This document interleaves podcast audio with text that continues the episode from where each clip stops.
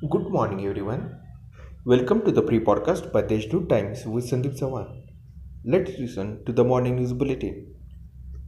An owl was saved by aware citizens. They found the owl at Makmalabad Road. The condition of this bird of prey is stable, and after 2 to 3 days, it will be released in its natural habitat. District Guardian Minister Chhagan Bhujbal has condoled the sad demise of Shivshahir Babasaheb Purandare.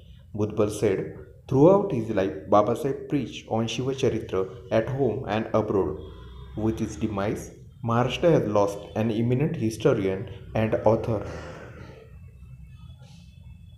The role of helmet compulsion is becoming more and more stringent in the city, and now the next step is that the violator will have to surrender his vehicle until the test is passed, said Commissioner of Police Deepak Pandey. This is said to be the fourth such campaign to tighten noose around the rule breakers.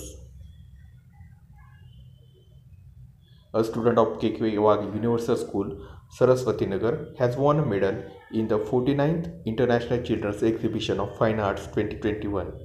The school had sent three entries and Vedat More has been awarded with the medal.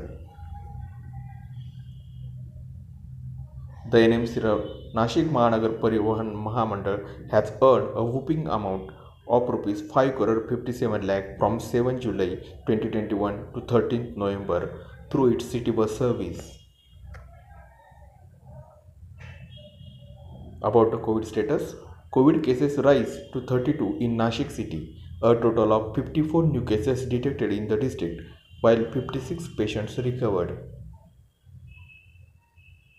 That's all for today's important news. For more, visit to Deshdoot website.